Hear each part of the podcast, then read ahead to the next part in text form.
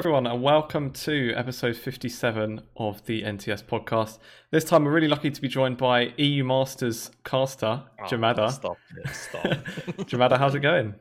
Yeah, no, I'm doing good. Uh, you know, coming off yesterday, it feels a bit strange, but I'm kind of still taking it all in, I guess. Yeah. yeah. Very nice, and we'll kind of get into that and how you um, obviously ended up getting on the EU Masters cast because it's like kind of seemed like it was it happened pretty quick as well in terms of like your casting career at least. Um, yeah. yeah, we'll kind of get onto that. As we've always, uh, when we have someone on for the first time, we do do like a little bit of an interview, just to kind of get to know you and and what your journey has been like. Um, so why don't you maybe just start off telling us how you kind of got into the league scene? Because I think you started more as like a bit of a player and, and then more of a coach to oh, begin with before casting.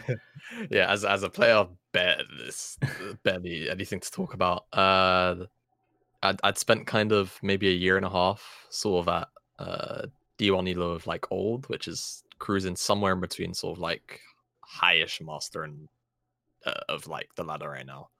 Um, but I never really found my way into the UK scene because at least as far as I'm aware back then it was pretty reclusive. So you kind of just had to know people to sort of get into the circles and what have you. Um, so I kind of just I had this friend group that we used to play belong with. Um, I sort of took a bit of a social break, and then they started a split up along, and I came back, uh, and I didn't want to just rob our jungler's spot. Um, so I was like, okay, I'll, I'll, I'll just coach you guys then, because like I've got the knowledge to to give or take, sort of like rough coach everyone, and that's where the coaching thing kind of started. Um, and it sort of took off from there, I guess. Uh, like my sort of passion ish for for for casting, uh, for coaching rather. Um, I coached them for maybe six months, uh, and then eventually I, I kind of fell on a couple of people from the UK scene. I think the the first sets of people that I met from the UK scene were, were like Ego Speed, which uh, if you're part of the UK scene, you know Ego Speed. Uh, as as much as he's kind of uh, dropped off the radar a bit as far as UK league's gone. Uh, but he sort of introduced me to some of the circles, uh, which was cool. Uh, and then I got more involved in like UK esports, just kind of as a spectator at first, sort of like a vocal uh, person on things that were going on in the league. Uh, and that was sort of 2019. And then the off season between spring and summer of that year, uh, Officer Naughty reached out to me as like, "Hey, do you want to try out to be the assistant coach of MNM?" And it was completely out of the blue. I hadn't even, uh, to my memory, I don't think I put out an LFT or anything like that, and I didn't make it very vocal that I was looking to join a team. Mm-hmm. Um, but he reached out to me anyway. I showed up to the trials, and we we we basically just ended up like picking out a head coach for the summer roster. I didn't even really get trialed per se. Um, and then from there, it was just yeah, he was like, yeah, you've got the spot. Um, so I, I, it felt really strange. It was like mm-hmm. I kind of got handed the opportunity for little to naught. Yes, I was vocal. Yes, I was kind of like a bit of a standout, but it felt kind of weird just to end up on what was kind of considered the most respected UK org at the time. And was um, that was that with Pad as the head coach as well? Was that, that no? So or? that was the the split before Pad was was on MNM. Uh, right. He left after that, I think, to go to Spain. I can't recall the team though. I think it was. I think it was, uh, Pe- was Penguins. It Penguins? Yeah, yeah, I think it was Penguins. Um, so I just missed out on Pad then. Uh, for summer, I had Konzadan, who's honestly a really nice guy. Uh, he definitely sort of taught me quite a bit on like what it kind of means to be i think a, a leader inside of an environment uh, space and i i kind of been used to it from beforehand from when i used to do uh, like sportsnet athletics, athletics when i was younger. Um, but i feel like you can draw comparisons between like a league of legends competitive saying and uh and like you know like a football or like a, a running team or whatever but it's never going to be quite the same but it's obviously got its clear parallels. Uh, but Con definitely taught me like a lot about how to carry yourself amongst the team, especially if you're the figurehead of, of the, the team. Um, but that split went by, and then that's when I met Pad. Uh, Pad, honestly, like I consider one of my my best friends, if not my best friend, uh, mentor. Uh, and he was super cool. Like he, uh, Alex picked him up, Officer Noy picked him up, uh, sort of before the off season even really started. Uh, he sat me down for an interview, and he's like, he just ran me through a bunch of questions for like an hour. And then at the end of it, he he was effectively just like, "I like you." Yeah, like I, I can't remember if he said it outright, but it, it, he he definitely told me afterwards. He's like, "Yeah, this guy's he's he's he's got it about him." Um, so I basically spent that split with Pad. That was an awesome split. We didn't do well, unfortunately. There was a lot of nonsense that happened during the split. Uh, but then I got my first head coaching split in summer um, of 2020. That went okay. We finished top four. Um, but all throughout that time, I'd been sporadically casting the UKEL. Mm-hmm. Um, and my passion for casting kind of just grew. Um, I felt like I was naturally quite good at it as well. Um, I think mostly because I just like talking out my ass all the time. um, and then after the summer split, I was like, all right, cool. I'm gonna try and do this full time. And I think no longer than a month later than that, I got asked to come on NLC four. Uh, and the rest is kind of history. I ended up doing mm-hmm. the UKLC last bit, obviously, and then uh, a fair amount of time doing uh, analyst desk with uh, with the NLC as well. Yeah. Tom, I think you might be muted. Tom is muted. Perfect. so, so you were there um, right when the UKL basically kicked off, weren't you? Were, yeah, uh, yeah. Were you Just casting about. straight away, or how did no. you kind of that come across of you um, were coaching and then it's suddenly right? We want you to cast, you know, this third division. Um, so it was kind of like if I remember right, the the league the league kicked off. Um, because I think my first casting experience was way back. I think 2018 Proving Grounds. Um, and I think the UKL had its first split in summer 2019. Mm-hmm. Correct me if I'm wrong. Somebody I'm sure will know, but I should actually know that off, off the top of my head. Um, so I think the finals of uh, the UKLC rolled around in 2019, um, and that was at Twickenham. Um, and I was there. I think it was. It's there's loads of people that showed up to the finals. I think it was like free tickets and what have you. Um, and I ended up speaking with Governor. Um, and long story short, by the end of the conversation, he like I told him that I kind of wanted to get into casting on a more sort of like regular basis at some point. Uh, even as far as back then, I just wanted more opportunities to cast, right? Um, so then he said, "I'm not going to be able to do the UKL this week. You come on, do do it, do it for me this week." And I was like, "Sure, I'll do it." And that was kind of the first time that I I'd gone to the UKL uh, and then from there, it was like it was sort of sporadic-ish at first, if memory serves me right, and then it was on a more consistent basis from some from sort of like spring onwards. Um, so I wasn't necessarily there from the inception of the UKL, but I was there from sort of like the middle of the first split slash sort of towards the end, mm-hmm. uh, and I was there like every couple of weeks until spring, where it was kind of a slightly more consistent thing. So when you started it, then did you did you feel it was like pretty natural? You just happened to be like pretty decent at it because you see with like maybe the LEC, like how Caedrel started mm. it, at, like I think like playoffs last year, and just seemed to be really good straight away. And then he's obviously kind of gone into it as well. Um, do you feel it was kind of like that, or was there anything actually you did sort of um, feel like you had to work on at the start that kind of helped you sort of grow as well? I don't know. I think for me, like speaking and articulation kind of comes a bit naturally to me. Um, so I was a bit fortunate in, in, in, that side of things. I've obviously, you know, I've been coached uh, a little bit uh, or a fair bit, really, um, by people like Orcs has been like one of probably my my biggest sort of leading figures in this, uh, especially over the last sort of year or so. Um, so you know, I think initially it was it was kind of like uh, I started doing it and it just felt kind of natural, right? I had the game knowledge to kind of carry myself properly. Um, and I'll do my best not to make a fool out of myself whilst trying to entertain whoever was, uh, you know, whoever the audience was. Um, so it came kind of natural, but I definitely had to get a fair amount of guidance to make sure I sort of refined myself. Uh, because I think one thing that I definitely fell into is just long rambles. Um, so it, yeah, it, it, natural, but I think as time went on and I sort of had that mentorship from from Orcs as well, it definitely helped. Yeah. Do you think it helps as well, like um the fact that now we're getting more kind of developed leagues in the UK scene as well? Because it's like yeah. I think sometimes like with casters, and we've seen it from you know from the past. Sometimes it was just like I'd just review VODs and cast over them, or I'd take someone's stream and cast over it. But now there's like an actual like league to follow and to kind of get that shot. It's not just developing players; yeah, yeah. it's also developing casters as well. Yeah, I mean, I think it leagues will always double as that, right? Because it, as long as a league wants to be broadcast, there's going to be a, a, demand for for on-air talent. Um, so especially in, in the UKL's case, there there was quite a plethora of, of uh, of casters, color and and play by play. That kind of didn't have much to do, right? I think before the UKL, the SQ1 was was kicking about, uh, and then once the UKL was there, there was also that consistent league to to be a part of. Um, so I think it doubles over. Um, uh, yeah, I think that's about it. Like, they're, they're, as long as leagues are there to be broadcast, there'll always be that demand to, to try and have people, uh, you know, commentate over it. Mm-hmm. No, no, Jamada. I, I, I do have to ask this question though. Yes. Um, and it is a, a little bit about EU Masters, but not too much. Uh, how good does it feel to have just skipped the NLC and just got EU Masters? like, because I was looking through and I was like, because you did like the fall open, I believe, but like yeah. the actual NLC itself, I don't think you you've actually casted. So how kind of a shock was it to go from basically UKLC to and telling your Masters to we're going to have you at EU Masters?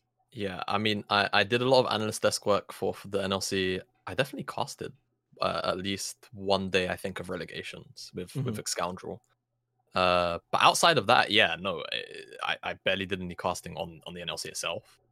Um, so it felt kind of strange, right? Uh, I think especially if you ask uh, a couple of the NLC guys, it. I, I, I I've kind of been relatively open as like I don't know it I, I said yesterday, I was like, what the fuck happened, man? Like, how did I end up six months ago? I said, hey, I'm I'm just gonna try and go at this full time, and now, like, as far as like within Europe internationally goes, I'm I'm part of the the sort of most prestigious uh tournament that there is. It, it, yeah, it. Part You're casting knows... Schalke v K Corp. Like, yeah, like the, the the jump there. Is, yeah, is yeah, I, right. Uh, you know, part of me knows that eventually I feel like I would have gone here, but I think mm. it's just the time frame that mm-hmm. that sort of has, has greatly caught me off guard. Um, because I was, I, and I still am in the mindset of growth, growth, growth, growth, refinement, refinement, refinement. Uh, but I didn't think that I was necessarily like here ready to to start doing EUM stuff now. Um, and I'd kind of resigned myself to that. Like as soon as uh UKLC and NLC finished, like, all right, cool. I, I should be done now until like June. I was ready to just kind of go into full relax mode, start like I don't know streaming or whatever, um, or even just like co- coaching in my in my spare time. Uh, and then I got I got the message from from uh, the guys around. It's like, hey, you're you're you're in. I was like, okay, all right. Um, so yeah, it, it feel it feels good, but I think I don't know. Is it like imposter syndrome? Like part of it, part of me kind of feels like, am, am I like still ready? But after yesterday, I feel a lot more confident. Yeah, it's the uh, it's the UKEL buff. Like we had it with Dragdar. Obviously, Dragdar went just straight to NLC. This split with Singularity after being in UKL. You know, and it's just like just just skip some leagues. Don't need to Don't need to do anything else. Mm-hmm. Yeah, no. I, what can I say, man? The UKEL produces speedrunners. That's the, that's the, only, way, well, the only way to go about it. Um, kind of. When did you actually get that that call? Then, if you like, was it was it like quite a late thing then, or did you actually have to like plenty um, of time to um, still prep? No, we we had time to prep. Uh, we got at least uh, I think the I don't know how much I'm really allowed to say. It, it, give or take like two and a half weeks before UM started. Mm-hmm. Uh, I mm-hmm. think people started getting contacted, uh, and then from there it was just a process. Um, it was a bit scattered, I think, just because the LEC finals and stuff was still going on. But it, about two and a half weeks, I think people started getting the uh, good old ring up. So mm-hmm. yeah. And, and just as a general question, really, is there um because because we've asked it with players before, like what was like a game which kind of has always stood out to you, or recently has stood out to you? Like, is has there been a game where you've casted and you've been like, and it doesn't even need to be like a massive game, but like, right, I've done such a great job. You felt just great doing it. I think the UKLC finals, like every every game, not just one game, like mm. every game of the UKLC finals, I think, because uh, realistically, the expectations rolling into that finals were Resolve just going to roll over London, right? Yeah, dominate cool. them 3 0. Yeah. yeah. And I don't think it was an unfair opinion to hold before that finals happened, mm-hmm. right? Uh, yes, London looked strong, but did they look Resolve strong? Not really. Uh, but then we show up on the day, and if I remember the order of things correctly, London took the first game. And all of a sudden, it was like the the earth had just split apart and hellfire started spilling out from from the quake and from there it was just like sheer chaos from start to finish uh, from the end of the night and i feel as much as I love the UKLC, there was very few times I was able to genuinely get passionate about the games that I was casting. Uh, and it was more of a sort of lax sort of hey, when there was times to be funny, there was times to be educational. That was much of what the UKLC was for, for me. But the UKLC finals rolled around and it was just so hectic, so unexpected that that was probably the the best cast I think I've whopped out of my mouth. Um, I think what's the unexpected yeah. thing is the fact that they had just not lost a single game. Then mm. in the first game of this best of five, they, they lost. Mm-hmm. Yeah. And it's like, and, and then it wasn't even like, oh, and then Resolve just dominated. They obviously they got oh. two wins. Oh, then London got another one, and it's like it really could have gone either way. I thought it was it was brilliant. Mm-hmm. Yeah, I think that the the order of the the games was probably the the best part about it. Cause it's like London took a game, like, wow, I guess Resolve just aren't gonna go the split undefeated now. They're, they're just about to, you know, they they made a bit of an oopsie. They paid for it now they're gonna free like effectively like free or London in, in return. And you go past those two games, the t- next two games, you're like, well, night's over. Uh, and then they push it to game five. Uh, and that game five was, I think, probably the the game five was probably my favorite like part of the the cast. Not because it was obviously the finale of the of the night, but the fact that London had it within fingertip reach, right? And it, it was it was basically one mistake, which then gave uh Resolve all the momentum they needed to close out. I think it, it sort of just it allowed it allowed me to actually be me for a change, like mm-hmm. fully, like and and and uh, sort of passionately on on on air, which I I don't think I've really been able to do on cast outside of that finals. Mm-hmm. And then that's when I thought, oh, you know what, we've got two really good sides going into Telea Masters here.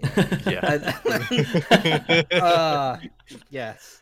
Yeah. Uh, Telea Masters is a, a different beast, I guess. it, was a, it, was a, um, rude awakening, is what I yeah. I called it. Especially I mean, even if Absolved as well. We've talked about it before, but mm. like you look at Resolve and Absolved, and they were like the favorites I thought to go into this, and neither of them made it even into the the play-ins, the the relegation side. Yeah, I, I mean, I think in the case of Resolve, uh, I think they had a strong enough roster to do it, but obviously something kind of just happened. Mm-hmm. Um, maybe the final shook them. It's not necessarily easy to tell. Um, you'd kind of have to directly ask the the players and the staff about anything that happened because sometimes the team can just lose their mojo. Because uh, you know, like like we're saying, the only rosters really in that tournament that should have been like a major threat aside from Resolve was like Absolved, Galaxy Racer, and you know the rest maybe in like sort of best of free environment or whatever you'd get like taken you'd have a game taken off you just out of sheer disrespect or surprise but aside from that you was expecting those three teams to mm-hmm. to sort of make it all the way but they just kind of crumbled outside of obviously galaxy and, and i think that's what it was i think as well like I I came into that thinking that, and then I actually saw the games in Telea Masters. I was like, okay, these sides are a lot better in terms of like the you know the sides who I thought were like in the middle of the pack are a lot better. Uh, was it like N? I can't I can never say it, but it's the one, it's one with capital letters. It's got N I R. Yeah, that one. Uh, like they were so much better than what I was expecting them to be, and, and even like even though I knew Galaxy Racer were good, I still had like doubts of Galaxy Racer because obviously uh, I thought that they had one of the weaker regions in terms of qualification to go through. But yeah. it, it, turns out that in the end, like a lot of the sides were there to compete, and Hmm. maybe I don't know, just something just didn't work for, for both Absolved and Resolve. But on the other side, London, I think performed a lot better than what I think mm-hmm. a lot of people thought.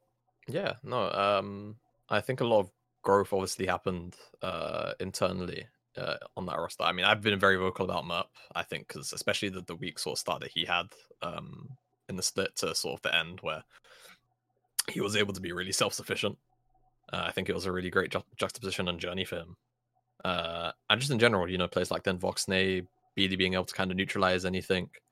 Um, and then sort of showing up to Telea Masters. I don't think that at the if if I remember the games properly, their their performances at Telea Masters weren't even that terrible either. It was just mm-hmm. it was it was such a step up that mm-hmm. they couldn't necessarily keep up a hundred percent of the time. Well, I'm pretty sure that the two sides who were top two uh, was well Galaxy Racer and then the other side which made it into relegations anyway. I believe. Yeah. I think it, the actual two which were in there were the ones which went on to face the NLC side. So it says yeah. a lot, really. Mm-hmm. Yeah, yeah. So you know, unluck of the draw, I guess, as well, Yeah. kind of plays into it. Um, if if they were on the other side, if they managed to take down Resolve, would they have maybe gone through the group?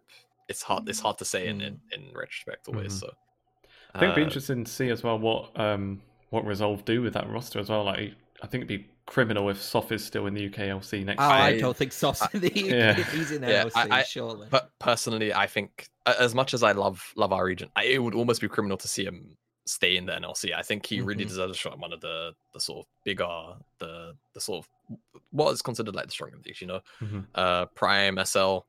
Uh, I think he deserves a spot there. Uh, realistically, and I think even from last split, he he could have been been there. Uh, Yeah. a little bit of bias in there because Sof is still one of my good friends from from spring of, of last year, but I think yeah, criminal if he's if he's in the UKLC. Well, it's like when when when the NLC this split like occurred. Um, I I said, and I was very open, and, and Nolte I think has done actually really great to change my opinion on him. But when I, if I got told that there was going to be one UK jungler, I would have thought it was Soft, like hundred percent. I was like, like Soft, which is legitimately in, and I was a bit surprised to actually see Nolte kind of going. But I did think that Nolte did prove himself in the end there Yeah, yeah. anyway. Mhm. But like the fact that I wa- I was just so surprised that Soft didn't go in, and obviously, you know, maybe things had happened which Yeah, uh, uh, yeah. didn't allow that to occur. But I don't think that. Um, it, it's very easy, I think, sometimes for players just to be like, right, well, I'm just going to not be in a team and I'm just going to practice uh, and I'm just going to try and get better that way. But the fact that he actually went into a team which he believes in, and to be fair, like, yes, maybe Telling Masters wasn't the result they were hoping for, but they performed so well in the UKLC. I think a lot of people can look above just like a, a kind of one bad performances, you know, a couple of bad performances over there. Mhm. Yeah, I I, I agree. Because I remember speaking quite a lot with with Soft during the off season, uh, and you know, uh, a solo queue split was was on the cards, Mm. right? Uh, especially after like because he did have a a, a, a position locked on one of Mhm. the NLC teams, and some it just fell through because there was no contract. It was just all verbal still. They're waiting on the contracts, um, pretty much. That's the, the point that they were at. Um, and it fell through. And that's just one of the things that can happen during an off season, right? You, you can you can lock yourself into a team. You don't you haven't got it written in in in paper yet, and then sit- circumstances just change. Um, uh, and that's when the resolve thing kind of rolled around. Is like, I guess I'll just I'll take it. It seems like it, it can be a, a thing that's doable, and obviously it almost was. Yeah. Um, And it highlights a British roster, a full British roster can work. yeah, which like- I I don't think a full British roster has been in the UKLC since 2019 summer MNM. I think there's always been one import on every single roster at the very least. Mhm. I would I would actually love to go and check that, but I think that's I think that was the last time there was a full five UK roster in, in the UKLC. hmm Impressive. Um, and to be fair, I'd, I'd imagine like because I think it was when we had Dragdar on, he kind of spoke about the conversations he'd had with uh, with Rye, obviously the owner at Resolve, and how they they do seem to kind of prioritize um, sort of growing the players and things. So I wouldn't be too surprised if a, if a few of them stay, like the likes like Artorias, Chimera, uh, Fastleg, maybe not Yusa, but those three I think would be maybe quite a bit of a push to see them maybe in the NLC next split. So I wouldn't be too surprised to see them stay. Uh, maybe mean, uh, depending on his offers. Yeah, I mean, I think honestly, all all five of them, with as much as I I love the the Willis brothers, I'm not sure Artorias could necessarily play in the NLC just yet. I think he, he would need maybe one more split. Um, because sometimes, like I don't know, Artorias is a funny guy on the Rift because it seems like you know sometimes he's you know he's the god of the world, he's just kind of unbeatable, and then other times you see the the, the inside of Artorias. Um, though you didn't really get to see it much during the UKLC because he was kind of uncontestedly the the strongest like top in the league. Mhm. Uh, normally you would throw people like Rifty at the top of the list, but Rifty didn't necessarily have like the same sort of overbearing performances that he he had last like in lane, um, which is a shame. And if he is playing again in summer, uh, I really hope to to see that return of like the scary Rifty, because I remember like sending teams, uh, sending the team in, into face demise, uh, both round the robins and, in regular against Rifty. And it was an experience, man, because especially when you're on blue side, you don't know. You just have to blind something and pray that he doesn't have some wacky counter and available. Um, but yeah, I, honestly, all five of them probably could find find a, a spot on on an NLC team, whether it's sort of like middle of the pack, near the bottom, top. Uh, I think all of them have a have a place there if they really want it. Jamada, I can't believe that you're saying that we have volatile top laners from the UK. Oh, I, I, I, I can't Right. believe coin flip top laners with, with players like stable players like Kerberos, you know, and everything like that.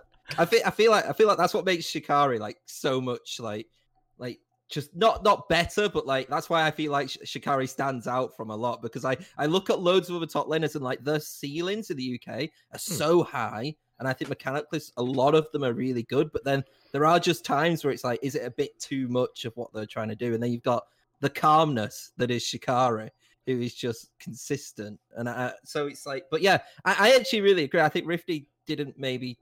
Right, he d- he obviously didn't perform as well as uh, what a lot of people will say, but that that doesn't mean sometimes that like that's a gate. That's it. You're over. No, you know, no, you no, no, develop you- from that. You can you can have a bad split and bounce back from it. There's plenty of players, both UKLC and at just any level in the world, Mhm. that have, have had a bad split and then they bounce back from it and they look like you know they're top of their game.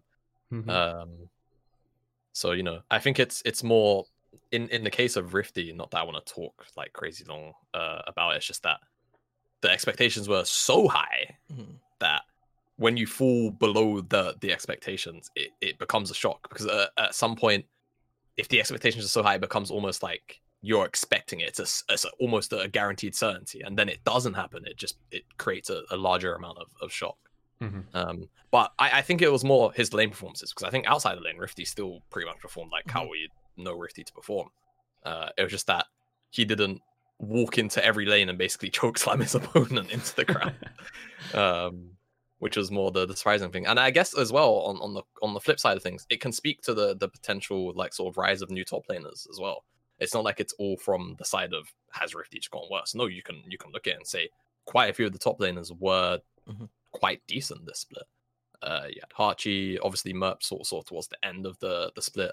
Uh, I think Aragon's been solid since you know he's he returned in summer, um, and DBL as well. So like there, there's loads of top laners which you know can hold their own. Uh, and was Ri- Rifty maybe not as sharp he was was before, maybe. But I think you can still definitely say the top laners, the level of the top laners, the floor definitely rose a little bit. Mhm. Um, so when you've got both of those forces colliding with each other, it, it sort of And- makes that look a bit. I think that now, as kind of like League of Legends is developing more and more and more anyway, in terms of like from top down, um, there's a, I think that there's a lot more forgiveness, especially in ERLs, in terms of like you know you've had a bad split. It's like where I you know there used to be times where if you had a bad split in the LEC, you are forever bad apparently because there's no development. Now there is like more development.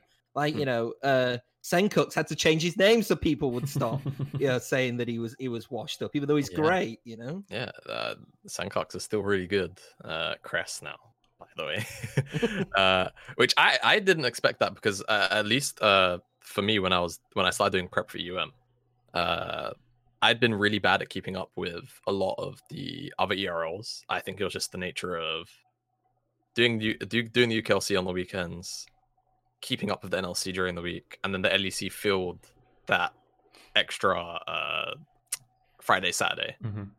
Uh, so it was kind of league every day from you know five or whatever. Um, so I was pretty bad at keeping up the ERLs, and I, I got to to Sencux's team, and I was like, I, I I almost had to double take. I was like, Chres, okay, I've never heard of this guy. I, I, I look I look at 2021. Uh, Sencux renames the Chres. Ah, all right, now I know this guy's obviously capable. Yeah, definitely. I think that's maybe a, a good segue onto um, EU Masters then. Mm. Um, and we obviously focus on uh, Excel coming from our uh, our region. Do we, do we have to? We have to Well, I don't think no, it's actually, it's not. It's not too bad. Yeah, I don't think it's all um, all doom and gloom. But we one thing we did say last week when we were kind of previewing the groups was that uh, opening against Schalke should have been kind of the best the best of a bad bunch really for Excel. Was maybe the the sort of weakest looking side out of that Group D. Um, but then obviously it didn't go to plan in the first game. Now, when I was watching it, I was maybe thinking it was like almost a bit of complacency. Even I think it, it was like a top lane, especially where um, where Schalke were able to get a couple of kills onto Arome and Markoon, even when he tried to sort of even just come and clean up CS. Um, but when I kind of watched them back as well, it was like a few times Roman was like halfway up the lane with like no vision, maybe just a bit sort of overconfident. Um, yeah, what, what were your guys' thoughts? Do you think it was anything like that, or? I mean, for for me personally, I I think what I took away from from the games was actually more on the on the side of Schalke because I coming into it, the way that I looked at the group was actually Karmine Corp should have been at the top, and they're mm-hmm. damn well proving that. Yeah, they are they are very right. very good. um, and then I was actually I I mentally I put Betis at the bottom. I didn't actually have a lot of faith in Betis, uh, and I thought that second and third would be fought out between uh, XL and and Schalke. Um, because honestly, I looked at a lot of, I spent a lot of time watching the prime teams, um, in pre- probably the most out of any of the other um, regions. And the Germans are good, man. The Germans are really, really good. Um, and I think when they came out and just kind of mopped, uh, mopped XL, kind of just proving right, even though Schalke, of course, you know, third seed, seeding doesn't always like tell the, the full story of things. Uh, obviously, sometimes you know you look at G2 Arctic 30 to Spain. Yeah, okay, cool. They're getting wiped in Group B. But even then, some of the expectations for for a team from Spain was, hey, G two should be finishing probably in the like second, trying to fight out. I mean, G two Arctic did finish first in the regular season as well, so it was like right. they they just didn't do it in the playoffs. So I feel like there was still a lot of people, yeah, a bit more hyped about G two Arctic. Yeah, yeah, but um, for for Group D, I, I think XL complacency. It's hard to it's hard to say. I I I think you kind of have to you have to sort of hear more from from the players and how they're speaking, right? Because as far as I'm aware, they've been kind of quiet on social media, like leading up to EUM and stuff. Um, granted, I'm very terrible at keeping up with social media, so you know. But uh, I feel like when teams are vocal, it's or players are vocal, it still rings around the the, the communities, right? Um, but I don't. A team like XL, I think the, the whole point of the roster was, you know, we're trying to go far in EUM, so complacency shouldn't be there. I think that honestly they just got gapped on the day. Like just plain and simple, I think it just got outclassed.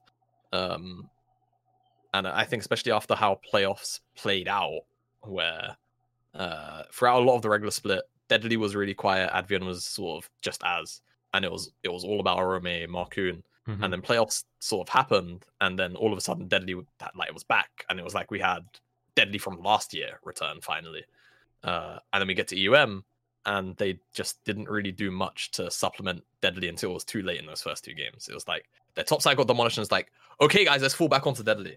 um, and it was that's this kind of how I looked at the games. I felt like they might have come into it uh, with a plan, but they weren't really assertive about it. And mm-hmm. I think that can look doubly like complacency when a team's not sort of proactively looking for plays because yeah. that's what it looked like to me was they kind of just sat on their hands and lost in, mm-hmm. in both of those games. They didn't really look for many points of recourse in the in the Karmine Corp game. You can definitely say they did because they sort of kept up with Karmine Corp in, in the early stages. But I think that's kind of characteristic of, of KC where they're not going to be overbearing in the first ten minutes. They'll they'll try and press leads where they can, but they're not going to overreach. They're not going to overstep too hard. But then as soon as the map opens up, it's it's Karmine Corp all day, and that's how they like to play League of Legends. Mm-hmm. Uh, and once the map did open up for them, BTXL didn't really stand the chance, and the top side had lost so hard already uh, that Deadly couldn't really do much as much as they wanted to put resources into him. And then yesterday, when they finally made a proactive effort to actually put Deadly up and ahead, lo and behold, they actually won the game. So I think it was just kind of a, a bit of a soul searching thing from games one through three. Uh, and I think they kind of realized, you know, Orome, he's not having a great time. Uh, Hatrix, he's, you know, kind of, he's either there or he's not. Uh, and Markoon is still Markoon, and he knows what he's doing. And as long as he's given a solid plan on and a lane to play for, I think he'll be fine. Mm-hmm. Um, one thing on that game, uh, on the win against Betis, uh, we say about Deadly, um, he was playing Varus that game as well, which I haven't really seen Varus like in yes in so... like many playoffs and things. And then I, I because Deadly seeing... wanted to play Varus. I bet you Deadly screamed, "Just let me play Varus." Well, I think I, I'm sure I saw like, well, I might be making this up. I'm sure I saw Xmatty playing it um, yes. quite recently as well, and I wondered if it, what your thoughts were maybe on that pick, whether it could be like a bit of a tournament meta kind of thing, or like maybe a few teams I, that have been I, I think each other. Teams, I think teams have just been sleeping on Varus for quite a few weeks. Um, I remember uh, going into one of the uh, I think Brendan Valdez's stream, and he was just live watching uh, the LCS. hmm Uh, and he said uh, when it came to the point where one of the teams picked uh, the AD, he's like, if this is the LCK, this is the Varus pick. And I was like, I've not heard of any Varus being picked in the West. Why is that? And I went and looked at a couple of the LCK games, and I was like, this champion's good. Like, and he's he's a pretty strong response to a lot of the meta AD carries right now. Why is he not being picked in the West? Um, and obviously, I think Karmine Corp were the first team to pick up at least in EUM. I don't think it got played in the play-ins, though there might have been one stray game somewhere from a team. Um, and ever since then, that's been about two weeks, three weeks ago now. Um, I've just been on the Varus hype train kind of silently. I was like, this champion's good. I hope teams in the West pick like actually pick pick this, uh, this champion up. hmm And lo and behold, now it's it's starting to kind of catch wind. I think Varus, because he's such a versatile champion, he he he doesn't like he doesn't just have to be the Lethality, he doesn't just have to be on hit, he can actually build both as well in some cases. Uh he's whatever champion you need him to be as soon as you see the draft, right? Uh, and I think that's one of the, the key things about him. And he kind of just pounds every ADC into the ground in lane that's meta right now. Jinx can't really keep up, Xayah can't keep up, Kai'Sa can't keep up. Um, so I think as time goes on, people kind of realize this guy is kind of trumping all of the ADCs right now, uh, and especially amongst the hyper carries too, that kind of want to be mobile, kind of want to go in. You press your Archie on them, all of a sudden they just can't move or they have to have cleanse. hmm Um, and he just buys a lot of pressure in the lane, and we saw BTXL use that champ too to to uh, as much Yeah. basically the entirety of the success of that game came from from the Varus lane. hmm That's probably could even be a good thing for Excel then, if like the other teams still aren't picking it up just yet. Um, Yeah. If if Excel make it out of the group, then that could be yeah really handy, like going into teams from those other groups. Um, one thing on that that game as well that's kind of stood out to me was um, it kind of seemed like a bit of a simple thing, but I think it was like there was a, a turret dive top uh, from Excel where I think they were kind of like posturing for it for ages, and you could tell it was going to happen. Everyone knew it was going to happen, but they were just wait, waiting and waiting and waiting. Didn't rush it. Played it like really clean. Went in, got the kill, and that and that was done. And that even just made me think. Obviously, something looked pretty simple, but then the fact they just lost a couple of games, you'd think if their heads had dropped, if there was any kind of mentality issue, something like that, where you need to be all on the same page to to actually pull it off cleanly, um, and they they did. So at least from that, it looked like to me that their their heads hadn't gone on anything. I think Hatrix had like the way he'd been tweeting about the games as well. He still seemed really positive. He was the one person I did see um, saying things in particular. So I think they're like not actually in a bad position considering that uh, the Betis and Schalke are both one and two as well. I mean, f- yeah, from going to for an 0 and 2 start, it's like really not all that bad. I don't think. Like, I'm going to be incredibly positive here. I, I actually think that they are the second best team looking at them purely because I actually look at how BTXL have hopefully found their groove, and I do think that they have developed and, and kind of worked things out a little bit. I, it, it- for me, it looks like, um, and I think a lot of people probably agree that BT came with this mindset that they were going to play one way. And it didn't work, and now they kind of have developed a different way around it. And I think Yeah. that's really smart, um, and I do think that that will help them. Will they beat K Corp? No, no, no one's beating K Corp. K Corp are probably going at six and zero, but will they possibly beat Schalke? And, and and should they beat Real Betis? I do think that they should do. Going off, I think how they can play if they play this way and they can kind of iron it out. I actually do think that them playing uh the last, I think they're the last day playing out of all of like the groups is a, a little bit of a shame for them now. I think they were, actually would have preferred maybe to have gone in, you know, like the first day or like the second day or something like that. But it also does give them a little bit more time to perfect this style of what they're changing as well. So uh, there's pros and cons with that. But I do think that BTXL should get out of this group now. Um, we talk about obviously last year they were 0 and 3 last year and they went they went 3 and 3 and got through. So two and you look at one and two, it's actually an improvement from last from last time. Mhm. So Yeah. uh, we'll take that. Yeah, I I, I mean, I was kind of saying it yesterday. Uh, I feel like if they went zero three, it's such an impossible task. Then ask them to beat KC Mhm. and then win all of their other games on the same day. hmm That yesterday was kind of a must win. Um, because you know, even if like even if they go two one now next week, three and three, if you roll the dice, like Schalke lose to to Betis, uh, Betis, I think would still lose to K Corp and then obviously lose to to XL. They'd only have two wins. and then it'll be a tiebreak between Schalke and and uh, and uh, XL, and then they could get in through that way. But I, I I can't remember the schedule properly, I think they play K Corp last. So they play they play BT play Schalke, uh, then Betis, and then K Corp straight after. Which, if I'm being honest, probably the best three you can play actually Yeah. in that order, in my Yeah. opinion. Maybe I think swap. Schalke, but playing K Corp last, I think is great. I think Um, K- I think playing K Corp last is is good for quite a few reasons, right? Especially if Mm. they go 2-0 against uh if they if they're 2-0 by the time they hit uh K Corp because like their fate is fully in their hands because if they Mhm. beat K Corp, then they know that they're in. I think Mhm. K Corp that will be their final game of the day as well. So K Corp will have probably have beaten Schalke and Betis before them. hmm So both the teams will be 2 0 on the day. And for XL, they know if they win, they should be through. I think that would be mathematically the, the case. They would be through. Uh, and if they if they lose, then chances are they should end up in a tiebreaker. I think, depending on the result of the Betis Schalke game afterward. Which I I believe is the last game. Yeah. Yeah. Yeah. So, um, honestly, I think they have a good a good shot. I I think they got heavily caught off guard by by Schalke's play style on, on day one and how readily available they were to punish the top side. Uh, because you know Yoppa's no slouch. We saw how he played in play-ins. Uh, you know, Nuclear and I still think is probably top top three, top top one through three. You argue about it all you want. Uh, mids at the tournament. Um, so just kind of being matched in in the solo lane so like readily and then getting smashed like that and then not having the backup plan already in place i think to play through deadly uh, was kind of the big issue and i think honestly after seeing the Betis Schalke game where uh s4 bot lane kind of just died 2v2 back to back for no reason uh, you know if I, I think for Schalke that is actually their, their weak point right it is their bot lane so if they don't shore that up and BTXL come in with the sort of same mindset of okay, we're gonna play through Deadly Advienne. Uh, we're gonna make sure that you know Hatrix is in a stable matchup. Uh, Orome can do whatever the hell he likes on whatever champion as long as he's not like dying on every stacked wave. Uh, we just play through bot. I don't think Schalke would be able to necessarily keep up, depending on how big that gap in the Mhm. bottom lane ends up getting um, through the resources put there. Uh, so I think now moving into week two, despite the the severe beating it was on day one, that potentially looks like positive matchup for XL. And you, you can maybe call it optimistic, but I don't even think it necessarily is after seeing XL finally be assertive again, like what we actually saw them be like in the NLC.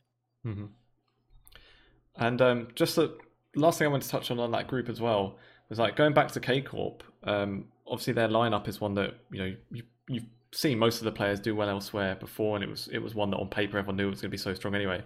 Um, but the one player I'd never really seen before was Adam, the top laner, and that guy is like an absolute animal. I don't know why. I, I don't feel like teams can keep giving him Renekton. I think that's pretty much the only champion he's played so far.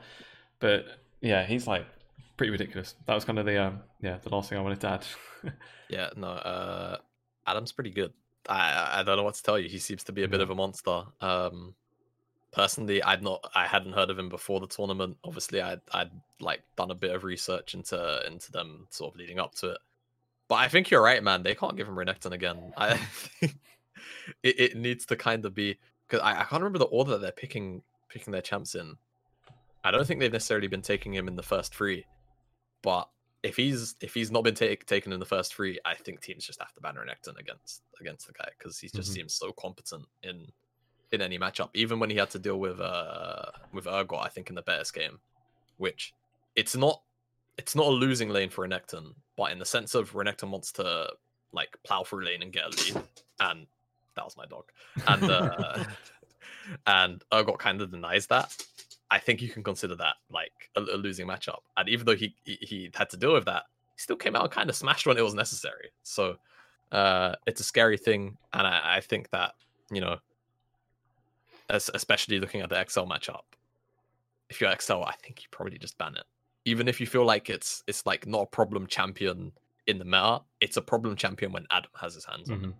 But I've what I've heard as well. Like all I know is that all the French fans just keep talking about Adam constantly. Yes. Like everything on Twitter is about Adam. uh, You know, they, they absolutely love him in France, which, which, is I, is good. say, I love the French fans. This this split, they have been great. I don't speak the language. I've got to hit that translate button every time I, I, I read tweets. But man, they are just such a positive bunch. And even when you know uh, they beat teams, they'll go to the team's Twitters and say, "Hey, man, GG's, nice game." And it's like it's the most friendly, I think, fan reception I've seen come out from a from like a, any particular uh, region. But all I've heard is that the the fans are going to explode apparently if Adam gets Aatrox. Now I haven't watched like much, but apparently he's very good at Aatrox. Hmm. Well, let's hope he doesn't get Aatrox then, because that would be unfortunate for whichever poor team has to deal with. But in genuine, like if if this team continues in the uh, the trajectory that they're doing, because I think a lot of people would say that that Group D is one of the stronger groups in EU Masters out, out of the four. I think there's there's still a little bit debates on uh, on a couple of them, but I think a lot of people still call Group D like a strong, strong group. Mm-hmm. So the fact that like if they continue this trajectory and go on and say win EU Masters, which I don't think is like at the realm of possibility, they're one of the favorites. This could be another situation like AGO Rogue, but are we just going to see all five of these players in the LEC in the LEC next split? Because it very much could be. Or yeah, I mean, or Keiko to be in the LEC next split. yeah, I mean, I don't think it's completely out of uh, the realm of possibility. You know, I think a lot of those players are are probably fringe, like fringe LEC players, uh, especially at least going by their performances so far. Um, at UM, and even the way that they they kind of manhandled Misfits in, in the finals was kind of impressive, uh, mm-hmm. especially considering how Misfits have been playing so far. Um, but yeah, you know, Adam could be obviously uh, Saken. Saken's been. If been... you're Vitality and you're built as this French organization, yeah, surely you're looking at Adam though. Surely you're you are because they are like their, their brand is very much like the French team. Mm. But then I also look at like Xmatty and Targamas and like this is no like shade on Jeskla and Promisq at all, but like I would take those as a duo in a lot of like LEC kind of teams. Like we kind of saw it a little bit with Fnatic Rising, but unfortunately we didn't get like too much of it with Xmatty and Targamas. But yeah. I want to see I just want to see those two continue as a duo now. I think they're actually really good together. Mm-hmm. Yeah, I mean, I, I, think the whole team seems to balance well off one another. Mm. Uh, they seem to really understand how to like their, their strong side weak side understanding seems to be really good uh even on on day one i think when they they like they they effectively had three lanes to to play around plus a relatively aggressive jungler and i think that that was the renekton game where it's like they could play through renekton because he's renekton mm-hmm. but it's mm-hmm. so they just leave that matchup alone and they basically just play mid through down to bot and then the day after that uh, they put Matty on Ezreal. I think uh, Targamas was on on Alistar. Uh, and then they just played fully through the top side. They let May scale up, and then eventually May just did his thing because he's on Ezreal, right? You don't need a lot of, resources to, to make that champion work. Uh, so they, they they really do like seem to complement each other well. I think like in every sort of pairing, like mid jungle, top uh top jungle, bot support jungle. Um, so yeah, I, I agree with you on that front. Mm-hmm. Um, with that, I think maybe take a look at some of the other groups as well. Obviously, yeah. um, not only Group D that's going on, and there's been like a, some decent upsets already as well. So if we start, uh, we literally just go in order. Looking at Group A, Kick zero three. Yeah. Uh, who saw I mean, that come in? You know, I, I think forget Kick zero three. I, I think Anorthosis is picking up wins. Might yeah. might even take the the cake. Uh, I, when we did win. our uh, when we did our like rundown of it, we were yeah. like, yeah, big always the consistent team when they make it into EU Masters. Always seem to do well and perform. Everybody underrates them. Uh, Mkers got a got a, actually like a really good side around them. Kick, obviously it's Kick, and then we are just like, yeah. And then there's then there's this this uh, Greek team, one. yeah. Like, you know, feel sorry for them, and yeah, you're right. They, they actually got a victory over this. On this um, yeah, I don't think they've looked like terrible, terrible either in, in their losses. Um, so uh, yeah, uh, kick. I think yeah, kick being zero three probably the, the, the biggest. I think the Polish teams in general. I don't know. I'm a little bit conserved on, on my opinion on the Polish teams this this EUM so far. Not just because kick is zero three, but even like Rogue and Luminar's performances, albeit yes, two and one. It's, it's like it's obviously the, the one of the best. Well, there's only a, one more better start you could get. It's going zero uh, three zero, right? But again, it's sort of the same situation f- for me as as UCAM, where I look at UCAM and I'm like, have UCAM outside of the the game against Macko, where they, their draft was just so like lopsided that it's impossible to to lose that game. Have they really looked like convincing? No. I think it, it's not fair to take away from from them and say they don't deserve to be uh, free zero or anything like that. But were they in like Group D, for example, would they be doing as well? Right? Had, if, if you swap them with Karmine Corp and, uh, and put them in that group, would they be free zero? I, I don't know. Mhm. Um, or I don't think so, really. Um, but yeah, I, I think Group A, big doing about as expected, right? Uh, I, I, this is German efficiency. I don't think there's a you don't have to you don't have to coin it in any other way. Uh, these guys are just fucking good at League of Legends. That's Mhm. that's it. Um, Mkers. I, I I need to look. I need to look more into into Mkers. I think I mean, Mkers is basically what an NLC side would. We we Yeah. made this show. It would be Yeah. what an NLC side it- would be if we had three seeds. Yeah, Like, Goldborg, Goldborg has, has been sort of calling them our, our third, third or second uh, NLC seed at, at UM uh, for that exact reason, right? 3 Mhm. Danish, uh, three Danish players. Uh, I mean, he's, he's friends with them as well, so I think he's like, yeah, this, this is our this is our team, it's our region's team. Um, I'm supporting everyone who's got a former Riddle player in, so just quite a few of them actually. yeah, yeah, it's, they're, they're kind of they're spread out across the uh, the groups this time around. So Well, and with Uh, um with Anorthosis as well, we joke about them like doing better than expected. If we're not careful, they're going to get the extra seed that the bloody NLC's after Don't those. Oh, man. the I'm group dreading the one seed we get if BTXL BTXO don't get out. Yeah, I mean, there's a lot of talk about that. I, I think rightfully so. Uh, me being kind of new to being passionate about the regional stuff. It, if I'm being blunt, the NLC should have three spots simply for the the easy fact of the UK had two, and then the other tele regions had two as well.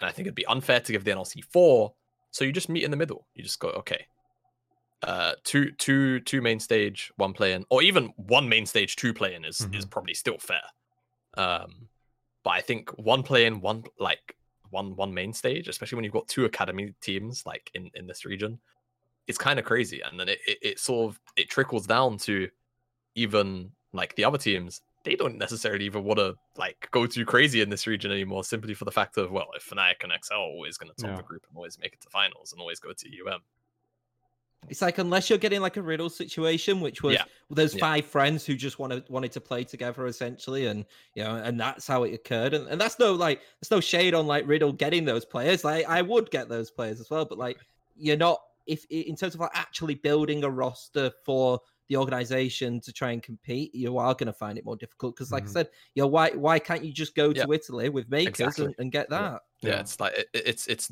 the literal like comparison. It's like why would you go to the nlc where there's two academy teams that are basically gatekeeping the um spots when you can go to italy the the the uh what do you call it? The opportunities are far more lucrative for players over in italy. Uh and even like when things like covid clear up it's like a lot of the time the italian teams just outright have gaming houses and things like that where you you get to go spend a split in italy. Well, i mean what's what's not to like about that? Um so yeah, it, it definitely sucks. Hopefully, XL's performance is enough to maybe uh, have things be reconsidered, especially when you, you look at some of the the other, not to throw shade at the, the other like sort of uh, considered weaker regions, but when you think about we're being compared to regions like Greece, where it's like, okay, come come on now, right? um, so it's it's a tough situation. Hopefully, again, BTXL salvages our our, our hopes and, and dreams because I, I think it also kind of in a way does slowly cripple the the Nordic region too. yeah. Because if there's less teams that want to sort of be involved, less like uh, investment goes in, the players are like, okay, we might as well just go elsewhere. It, Mhm. it slowly it's slowly just going to dwindle down the, the whole because as well like if i'm being honest um like, i feel like if there was like three side uh, three seeds then maybe a side like nordavind who Yep. are, are like a, a big big team maybe they think okay we're going to invest a lot more money going into this because we have the more chance of getting into eu masters Exactly. or That's a Galaxy Racer for example who have just come in now obviously very very popular side in, in the east anyway like they maybe think right okay well this is our chance to kind of get our name in the in the european stage but i, I don't think they're going to see that when they've got fnatic and xl who are clearly building these like massive super teams or tried to build these super teams. So it's like you know and we did see like we saw like competitiveness and we did see like some good sides but Like there was like a clear, we're going to focus more on maybe trying to develop some players and try and keep some of them. I know Mhm. that was like definitely what Nordavind were basically trying to do. They wanted they were trying to go Yeah, more of a long for term a two project. week, uh, two uh, two split project, yeah. Mhm.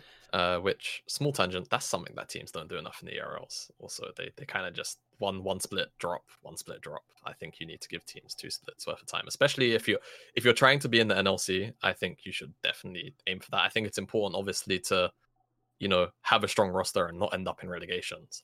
Uh, but when you have to deal with Fnatic and XL over the course of a year, I think trying to allow a team to develop over the course of that Yeah. time is, is really important as well. And I feel like with like the the kind of lineups that Fnatic and XL had, that's I, for the teams. That's got to be like your your selling point to try and do it. To try and say, you know, maybe we're not going to, maybe you won't go to E Masters this split, but come here, spend a, a whole a whole season if you like. You can develop. You can play against Febiven. You can play against Orome and and these types of names. Yeah, I suppose that's like the only option they got right now. Because even when we had Goldborg on before, he actually said that um, players that he's spoken to actually have told him that that with those two academies there, they just don't want to play in this league because it's there's just no point. They're not going to get to E Masters, especially with Italy with kind of like slack import rules. They can more or less build the, the same roster they would have anyway. Mhm. So Yeah. It's one of those like until something changes, it's either going to get worse, and then as soon as there is an extra seed, you feel like it should get much better. Uh, and the the player pool in the obviously the, the Nordic regions especially is massive. So it's Yeah. you Like, should the, the players are there to make these kind of teams. It's just giving them the incentive, I suppose.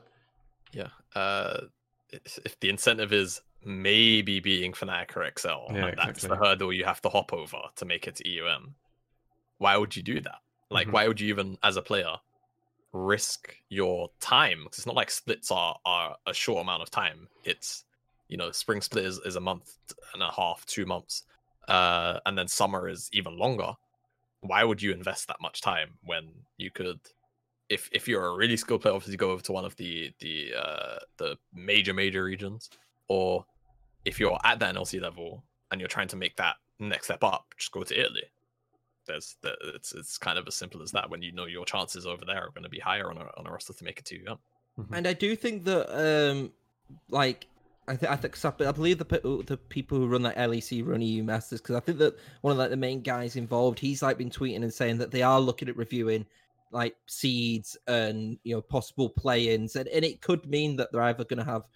Uh, because I, I do think that there is actually a point where you maybe you could expect extend play-ins and add more teams in to give say the NLC like two play-in side uh, seeds or something like that, and and even if it's just um even if it's the same amount of teams going into EU Masters itself, you could maybe just add an extra team in that group. So It makes it a little bit harder, but it still at least provides more opportunity. Um, Yep. But we've praised, well, we, we've kind of talked about the NLC. Let's be honest, though, if we look at Group B and we look at G2 Arctic's performances, how did this side, how did Fnatic Rising lose to them? Because they have played terribly. And, there's no, I don't think there's no walking around it, really. Uh, I just don't think Fnatic Rising were that good. Split. I, I, I- just just to be to be blunt, I think for the kind of side that Fnatic Rising have been for as long as I've been around, it, it was you know shadow of, the, of of their former self type performances going on for me. Um, I think their their thrashing by by G two was kind of just the embodiment of that. I, I and it's tough because like the, the Fnatic Rising roster wasn't bad, right? You know, you got Maxi, you got Febiven. Uh, Pride has always been like a talking point for for them, uh, but something just felt off about their play throughout the split for me. It wasn't that same kind of calculated sort of by the books, but still this kind of strange by sort of characteristic Fnatic aggression type stuff that we'd always seen. It was hey, we can do this, so let's do it. Hey, like these guys are kind of doing some illegal gameplay right now. Let's, let's punish it. And that was kind of as, as far as, as Fnatic kind of went. Uh, and when it came to some of the lower NLC sides in their group, they just skill check them because they don't really have to do anything else. Uh, and then when they came up against XL, who even XL, I think in the regular split, you know, they had their clear weaknesses. They kind of just got again. They, they just got they got thrashed by XL in, in both the the semis, uh, the winner semis, and then obviously the finals.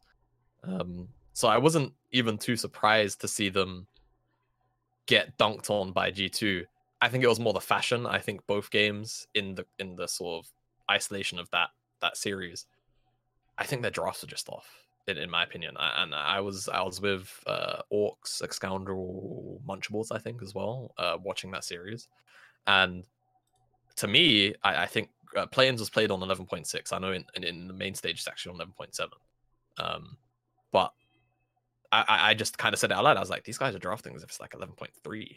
Like these guys seem really far behind on the meta. Uh, and yeah, it's like the first game they drafted TF is like no strong side lanes. All right, why is TF even there? What does he get to do? Mm-hmm. Uh, and they kind of s- softly repeated the same mistake in in uh in game two, and G2 just kind of ran away with it. Pride, I I don't know, man, just didn't didn't get to play the game whether for his own volition or, or not.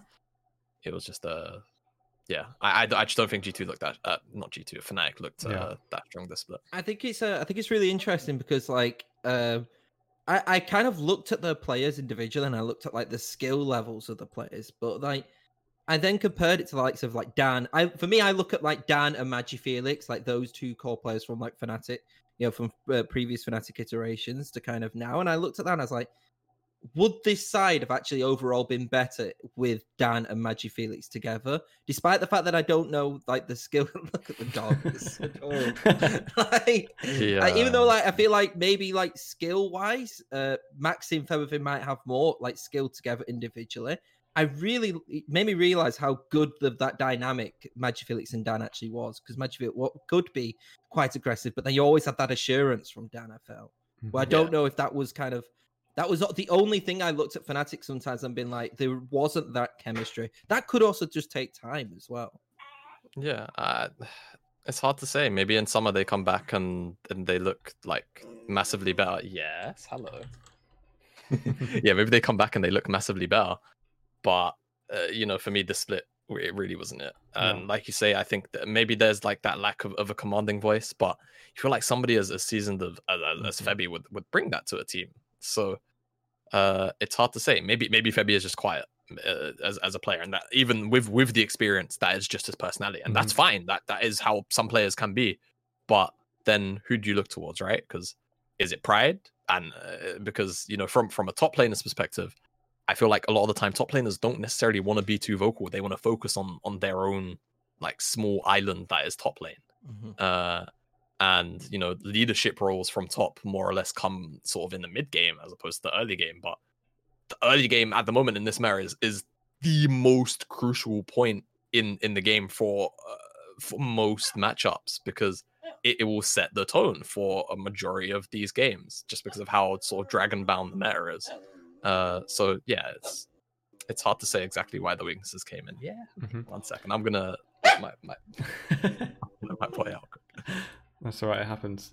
So, um, Lee, I'm going to ask you then this question quickly. Go on. Uh, and I'll I'll I'll give the same question to Jamada as well. What is the most surprising thing about Group B? And there's three options. Is it Sup being two and one, G2 Arctic being 0 and three, or two Polish sides being in the top two? That's good. You've had that one prepared, haven't you? Oh, I did. I did. uh, I'd say still probably Arctic, uh, G2 Arctic. Really, I I don't know, man. I think Rogue are always going to be top half. I think LFL, uh, the the region, even though yes, Misfits got dunked on hard by Karmine Corp. I think it's forgivable to be dunked on by Karmine Corp. Uh, I think it's more the surprising performance of Sup Up for me. I, am sorry to kind of rob your your your answer. um, I think it was it was more Sup Up stepping up. I think G2 are always going to end up in the bottom half of this group. As much as I love Aphias, I'm sorry, brother. Uh, it it it would have been it, it would have been a tough ride. I think. Um, either way you look at it, I think at best G2 would scrape second, or would have scraped second in the group. I th- I thought I think now it's almost impossible because of yeah, it, bas- it basically is. I, I, think there is yeah, like there's probably like a miracle the, which could. I don't know because I'm looking at the group now. I don't know what the route would be because they'd have to beat all all three teams, and then all of the other teams would have to beat each other in sort of like a circle. I think all of the team would have to go one and two, and then yeah, I don't know. Would it would it be? A I don't know how Hmm, that I- would even work. yeah, yeah, and, and then the, the well, the head-to-head stuff. It will be mayhem Mm. in Group B, but um, yeah. Uh, I, the, the the Polish question is funny. I, I think Group B. I think the only surprising thing about Group B is the fact that Up have actually come in and like surprised everybody because I Mhm. think, especially when you get uh teams that end up in in the main stage from the Balkans or the Baltics in general, uh, everyone just kind of looks down on them and says, "Well, they're not Poland, they're not Germany, they're not France, they're not Spain." So obviously these guys belong in the, in the fourth spot of, of their group. Uh, so when when teams do overperform, uh, or just not even necessarily overperform, just just break the general expectation Mhm. of where they're they're expected to finish, it surprises everybody. So Mhm. for me, Group B, it's more about sup up than than you know G2 Arctic coming in and losing every single game they play. No, I, I I agree. I think that the fact that Sup Up are like joint first, essentially, obviously give or take like head to heads or anything like that, but they are they are basically first. Um, I think it's it's so surprising. Whether I think that's going to continue, um, I am always going to be a pessimist when it comes to sometimes the outside the top four regions, and I do think was it just you know two really good games which had occurred, but actually the way that they they played as well as has not been bad. Even in the loss to like AGO Rogue, I don't think it was like, oh my gosh, this side is a fourth place side. It's not like the games which I've seen with G2, if I'm being honest, where I've been like, oh yeah, maybe they were just a bit too much of a step up. But I, yeah, I I, I think that I, I do think that actually, if I look at the three, I think the one which I'm worried about most is AGO Rogue. Uh, because I actually look at Misfits players and I look at kind of like a lot of the experience I think in some of those players. I do think that's actually going to play quite a big key in like the the massive like you know one day round, especially if you can kind of get momentum through that.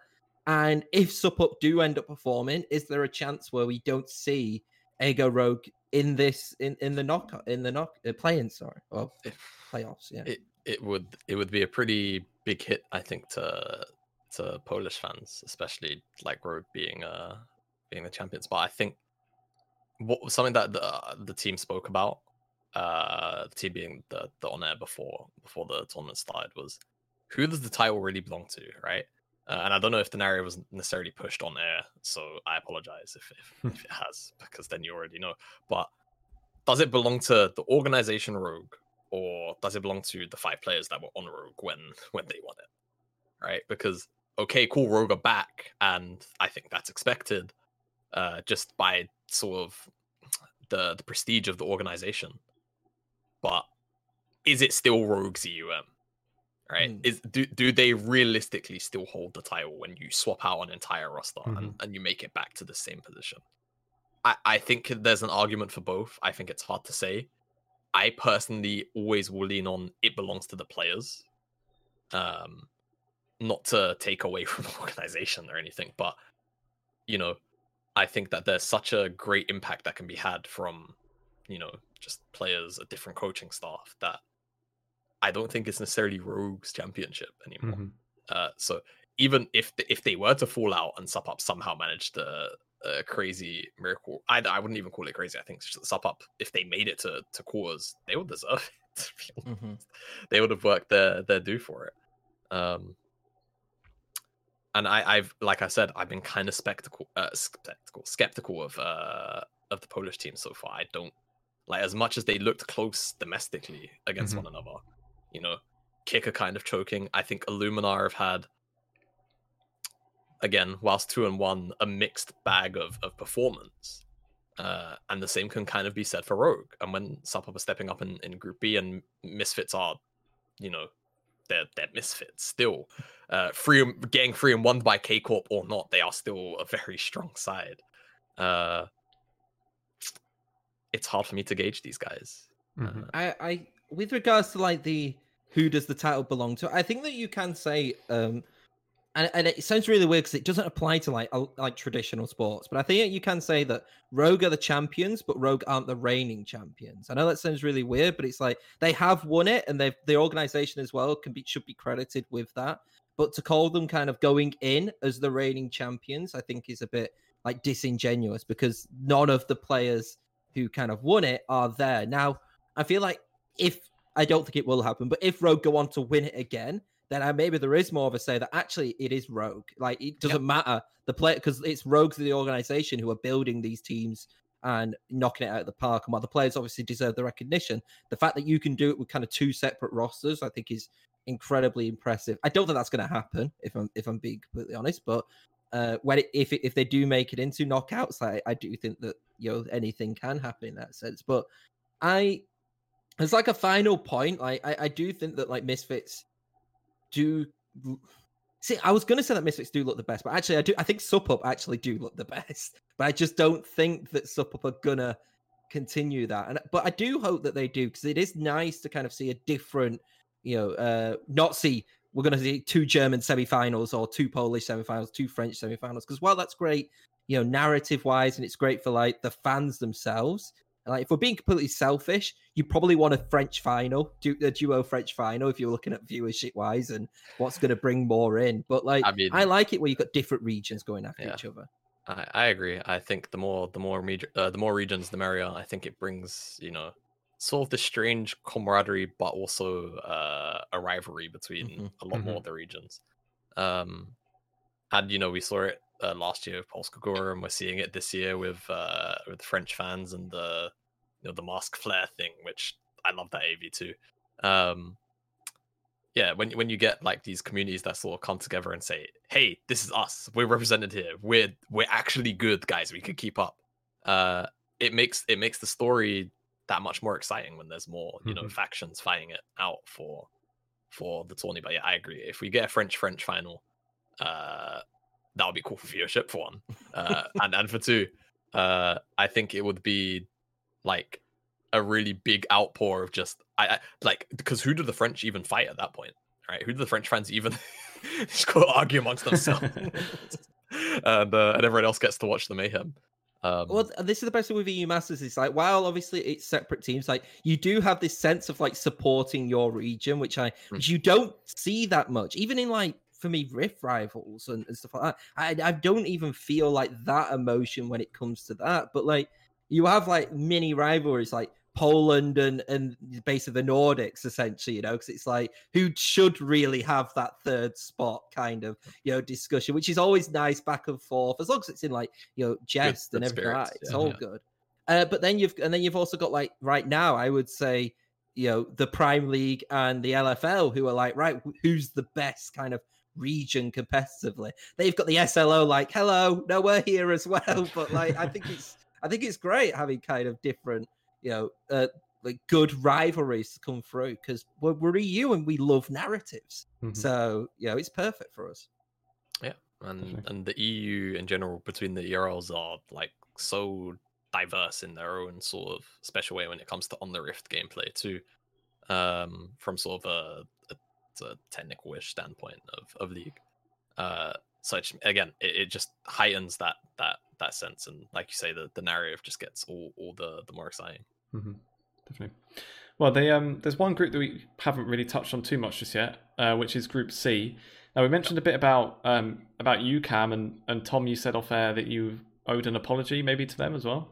Yeah, I said that they were definitely the third seed in the SLO. Like, yeah, they won it. Yeah, but you know, you look at G2 Arctic, they they won. You know, and they beat Fnatic. You know, they won the regular season. They beat Fnatic, and you know, uh, like I, I even looked at like Betis. I was like, oh, Betis are probably really good as well, and you know, they look solid. And I I I, think I may have said that they were lucky to a point of UCAM, which I think was unfair of me to say, uh, especially now that they're 3-0 and you know, and but I did always say that I love Dreedy because you know, you got to represent the the NLC and Dreedy.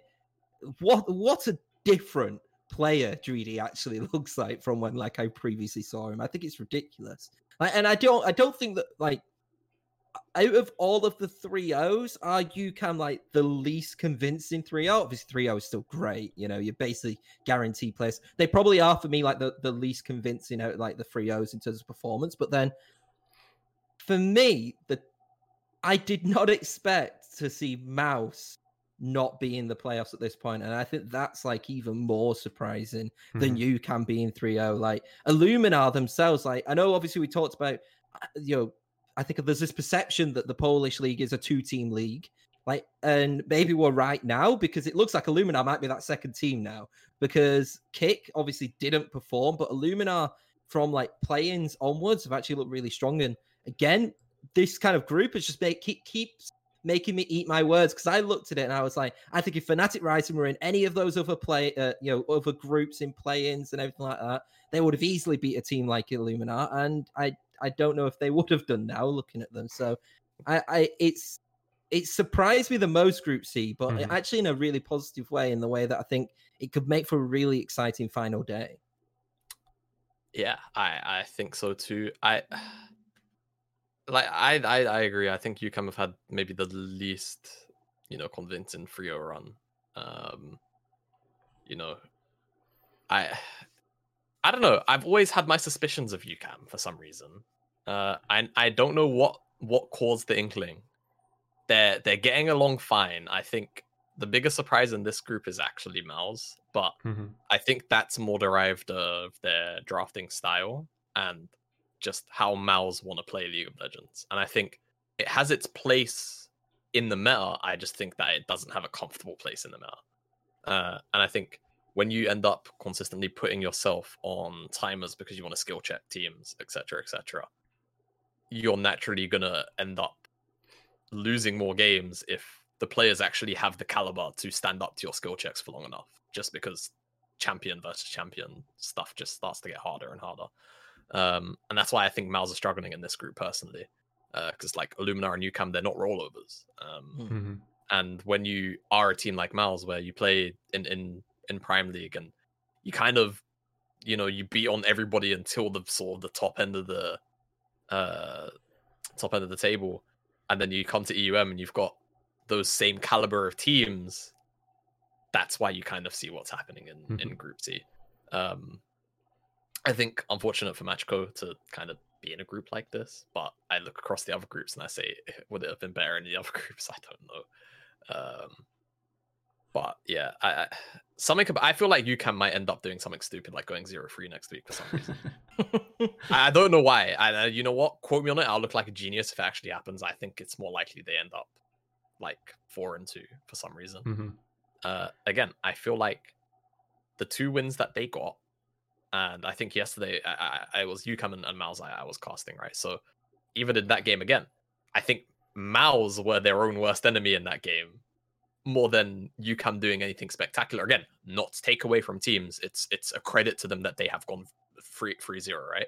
They they put in the work and the effort and the they made the decisions that got them to that point. But did the enemy teams make it that hard to mm-hmm. do it? You look at the Matchco game, not really. Illuminar could have gone either way. So that's that's why I feel uncertain on UCAM at yeah. the moment. Will they get through in, in Group C? I, I I hope so, and I feel like they will. But then I look at quarters and I look at any of the teams that they could end up playing. Would they necessarily kind of be on that team? I don't know. Mm-hmm. Uh, are, there, are they a team where say if they do like finish first, would you be I like, think... I, I hope BT get them? Yes, yes, yeah. yes, yes. I, I, that that would be exactly. I think if BTXL finish second in Group D and UCAM finish in C, in my head I'm like, roll, roll UCAM, roll UCAM, please. If if BTXL were to roll big, then it's it's like it's doom and gloom.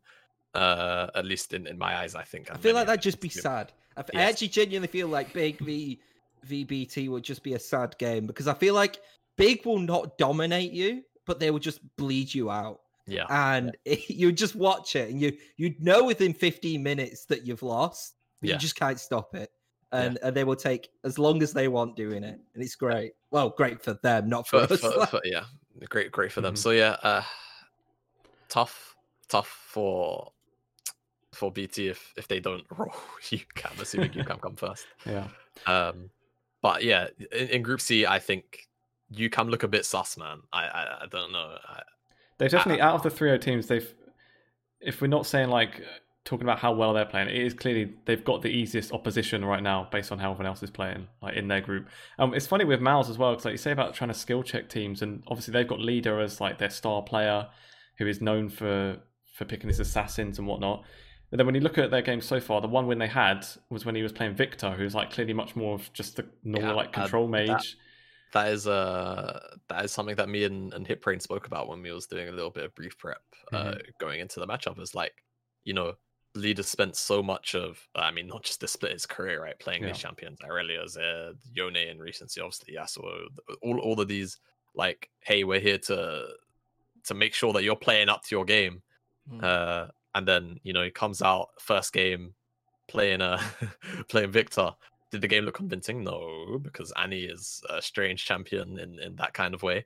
Uh, but then they win, and that's the important thing. And it was still a MOUZ draft. I, draft. I think it's important to highlight that was still very much like in character for draw uh, for for MOUZ, but it was just the Viktor pick, which mm, I guess it just shuts down leaders like assassin champion pool, and I, I think that's probably why they picked Annie in the first place. Uh, but then they move on to the onto their more assassin based picks uh and you know they're they're struggling again um and again i think it's just sort of the the way the meta sits at the moment is you can't always get away with these drafts versus teams that oh, that that contain players that will survive the skill check because you will just end up getting outscaled. You will end up getting out team for. Uh, I think yesterday was a near exception to that because I think they had very much a a sort of meta draft.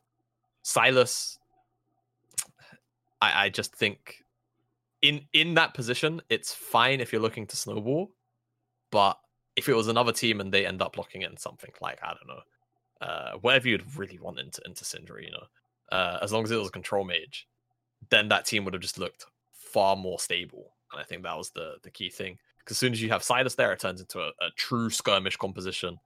Uh, and that's when it starts turning into skill checks. And then you have to rely on Gadget later on, uh, or sort of in the mid game onwards to, to start trying to like layer in the poke and then hope that the poke can turn into skirmishes that they win. And that's not really a way that you can consistently rely, uh, reliably play League of Legends at the moment. hmm Yeah, I suppose given like that that kind of thing, 'cause if if you're saying like they they kind of have to change their identity to actually Yeah, to I actually think move on. If you're doing one that like in the middle of a tournament as well, even if they scrape it through the group, would there like be much chance they make a proper deep run? Like I don't know, it's not looking likely. We, so- I, I think there is because like we, we I, I feel like it's fair to say that we we did also say the same thing about XL because XL came in and have changed kind of what they're planning on doing and and kind of what the you know kind not their identity per se in terms of exactly how they play it, but at least how points of which they should focus. So I do think that MOUZ should do it. The question is is is is will MOUZ do it? Because like Yeah. Yeah. it's Yeah. it's this thing where this team has been built around like leader and leader built this team for this reason. So will will he want to? I'll- you know, I, I'll yeah, I, I'll put it in in plain terms. This team is capable of probably making it almost all the way to finals, if not to finals, in my opinion. That's how highly I think of of this this MOUZ roster. But will they willingly bite the bullet and say, okay, the way that we play the game at the moment, just plain and simple, does not work at, at EU Masters Mhm. because these these teams are at least in our group right now. We've got teams who could probably well not necessarily stand up to big, but they're on uh, or, or big and, and Schalke. They're in this sort of cohort of, of teams that would sit in, in in the Prime League. So we can't just always outright win against these teams. And and so, are we willing to change in order to maybe make it into quarters and then try and go the distance? And I think if they come out next week and they stay the same, they lower their own chances of making it to to to the knockout stages, in my opinion. Mhm. And it's a shame because I think this is a really talented roster. Uh, and like I just said, I feel like it's the kind of roster that preliminary in like preliminary sort of rankings, you would you would probably place top four, top five in in the tournament, uh, and you wouldn't you wouldn't hear any complaints about it. Um, but again, it's I think it's it's a meta thing. I I think uh sort of exactly like G2, right? G2 said we struggle to to deal with this team fighting meta. We can't really play team fights. Uh I think it's kind of the same thing for them. I think MOUZ can play team fights, very apparently so, but they have to just make sure they're giving themselves the correct tools. Fallback mechanics are also really important, which when you draft like MOUZ, that's what they lack. They don't have the fallback mechanics to sort of save themselves if they do end up falling behind. Mhm. Yeah, and then finally with with with Mako, like zero and three. I don't. I think that's kind of it for them. But again, yeah. nice to see C boy, nice to see Sten, uh, Sten Boss as well. So, yeah. But I, I think it is a bit. I think they're a bit disappointed with themselves. I think especially when you kind of look at Mkers, and obviously if you looked at it just off EU Masters, you'd probably think Mkers were like the first seed, but they weren't. You know, Mkers were the side which had to go through play-ins. Mako won. You know, the the Italian the Italian region. You know, they they were considered the better team um, overall. So to see them, you know, fall down, um, I think it's a bit I think with like I said, with the kind of the strength of the other teams as well, you've kind of got MOUZ, who I think are very much a again, if you are not skill checking with them, I think it's it's very difficult no matter even what they play, really. And then I do think Luminar have looked a little bit better in this groups than what I actually thought they did in like play-ins because um, I would have possibly had like a Luminar probably were mouses, maybe a little bit more. But I just think that yeah, it, it was a case for Mako where I, I think that there was too many strong sides. And again, I, I actually look at like you said, you know, it's like it, would we put them in other team with the way that they've been playing? Would they be anywhere else? I, I think it would be hard to kind of say if they would, you know, may, maybe they'd maybe they would do better in Group B, maybe with the way that G2 Arctic have been playing, but I don't know. I think it, I think it'd be hard to say. Mm-hmm. I suppose at least shows that um, that the fourth NLC seed would be a bit of a push, and um, maybe we don't deserve quite that many. But I think as well, like um, just overall, like why we are seeing still like 0 and 3s, and it is like the biggest criticism is like because there's this talk of should we have more EU Masters places? Should there be more teams which could go in? Because you know there's this you know not narrative, but there's the, the ecosystem is developing, and yet we still do see see some sides go 0 and 3 and you know that some kind of heavily dominated games, whether that be in you know in like the main event or whether that be in playing. So there is like a to and fro with that, and so it is it is easy to kind of look at and say, oh, we should have more seeds, you know. And I'm actually a component for saying we maybe should have more teams, but then I also look at it and think, well, I don't want to have two teams who are not great and nobody really wants to watch in in the main event, you know. Unfortunately, so I, there is like a big balance with that. I do think that some sides do need to start strengthening and seeing the likes of Sup up, like and, and and you know, and even Mkers kind of making those pushes does help. I think in, in that story because I feel like you know you, you you should expect like the other main regions to do well, and I do think actually to get more seeds, you have to expect these lower regions to start pushing as well. And I, I think the G2 Arctic ones is just like an anomaly in that equation as well. Mm-hmm. Yeah, I agree. Yeah. I, I, I, agree. So I, I don't have much to yeah, that's fine. Um, yeah, to be honest with that, that was obviously been the last group um, for us to chat about. I'm pretty much uh, ready to wrap up for this one. Is there any uh, any any last things you wanted to touch on, Tom? I'm gonna I'm gonna I'm just gonna ask the question. Right, right now, oh, uh, you know, who is winning EU Masters? like straight uh, off. I think it's it's K Corp, uh, plain and simple. Mm-hmm. Uh, I don't I don't see many worlds where they actually end up not winning. I think if we get big K Corp finals, that would be probably the irresistible force versus immovable yeah. object. Yeah, exactly. Um, and that's maybe when we'd start seeing K Corp actually put under stress potentially. But even then, I, I kind of see them winning, and I think that's the whole point of, of that that roster. That's what it was made yeah. for, much like XL's uh, in in that sort of contrast. Except K Corp are fucking insane, and that's that's the major difference mm-hmm. um, for for me at least. When I look at that roster, so I think it's K Corp. If if it isn't K Corp by some unholy miracle, uh, it's it's probably big. Uh, and if it's neither of those two, then I don't know what the hell happened. they both what they did is they both wrong. drew each other in, in the knockouts, and they yeah, both I mean, like straight. Yeah, they, got, so, they got so weak at the end I think of it. That, there is um they can end up on the same side of the bracket. Mm-hmm. I think that is possible. So um that that would have to be it. It would have to be K Corp and Big on on one side, and if they end up uh meeting at semis, then realistically, I think that's the finals. I think. Yeah. If, if they end up meeting at semis, uh, whoever wins that is likely just going to end up winning EUM. Yeah. Not to mm-hmm. say that all the other teams are just bad. It's just that they're better. I think I, I feel like any other way it would be an upset. I think is yeah. the best probably way to say it. It's like I look at and, and I do agree. I think that w- whenever and hopefully we do see it, I actually really want to see Big versus K Corp because I do think that they look the best sides out of all of it. And obviously, you never know what could happen. You know, we could actually see. I think if if MOUZ can kind of like you know, like you said, have this kind of change, you know, and and go off like the positives and, and build off that.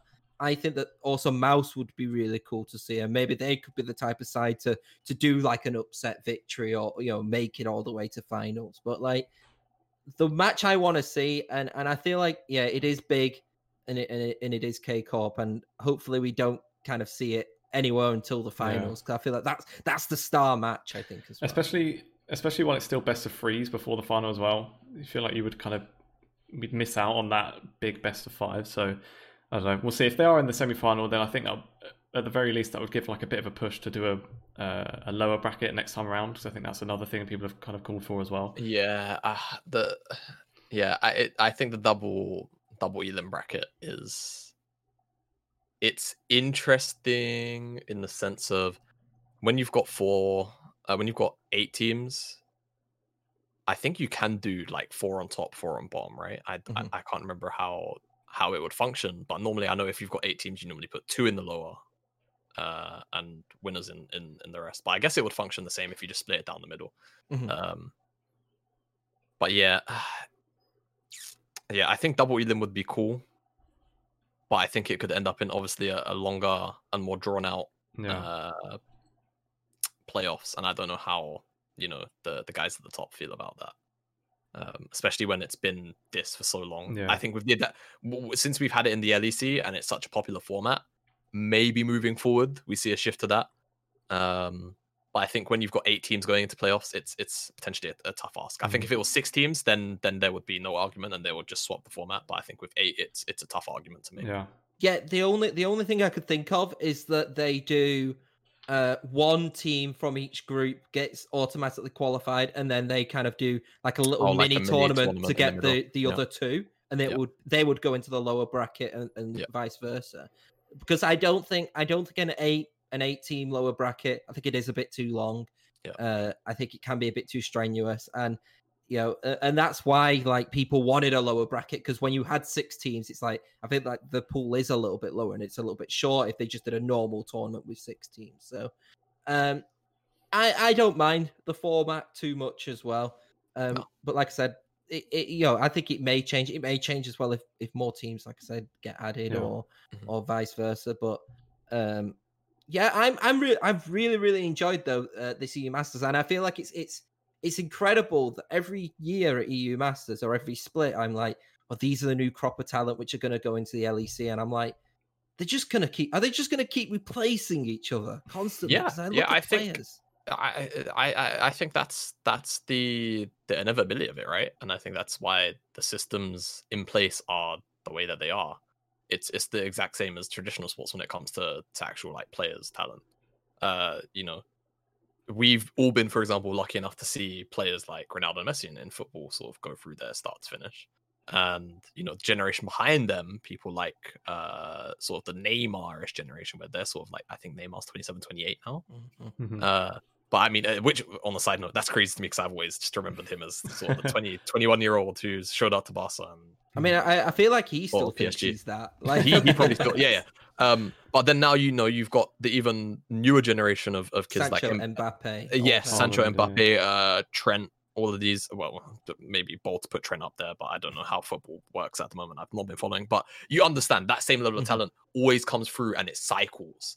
Uh, and that's the same thing for League of Legends. I think for a long time, you know, of through season one through season seven ish is roughly when you start to see players actually drop out and say, "All right, I'm retiring. That's me done." Uh, I think it's the same thing, and I think you know you've seen the resurgence or the surgence. There's no been there's never been a resurgence, uh, initial surge even of uh, you know rookies coming out from EUM and performing really well on the LEC stage. And I think that now that we've had it happen once, it's gonna start to cycle again, especially as the, the, the players that have been around for a long time you know they even move out of the regional they just say yeah i don't have the drive to play anymore. Um, because there will always have to be a best player right? And it's it's kind of just as simple as that. Uh, you know faker can't stay faker forever for example right? Uh, you know and even he's kind of to some been decrowned as as the best of of the of the current time. Um, so yeah i think you look at um uh, and I think I said it in my tweet. I said, "Hey, I'm casting the the 2023 uh, EU, um, LEC champions probably uh, over the course of of a of the tournament. So yeah, I think we will end up seeing a lot of these players end up in. And I think, uh, and, and it's not like a disservice to any of the players or anything like this, but I feel like you have like middle LEC players where you you always get like the best. You you'll find like a Humanoid or a Larssen, and you know probably if they want to stay in EU, they could quite possibly be in EU for years and years and years at this point. You know, at least that's what it looks like.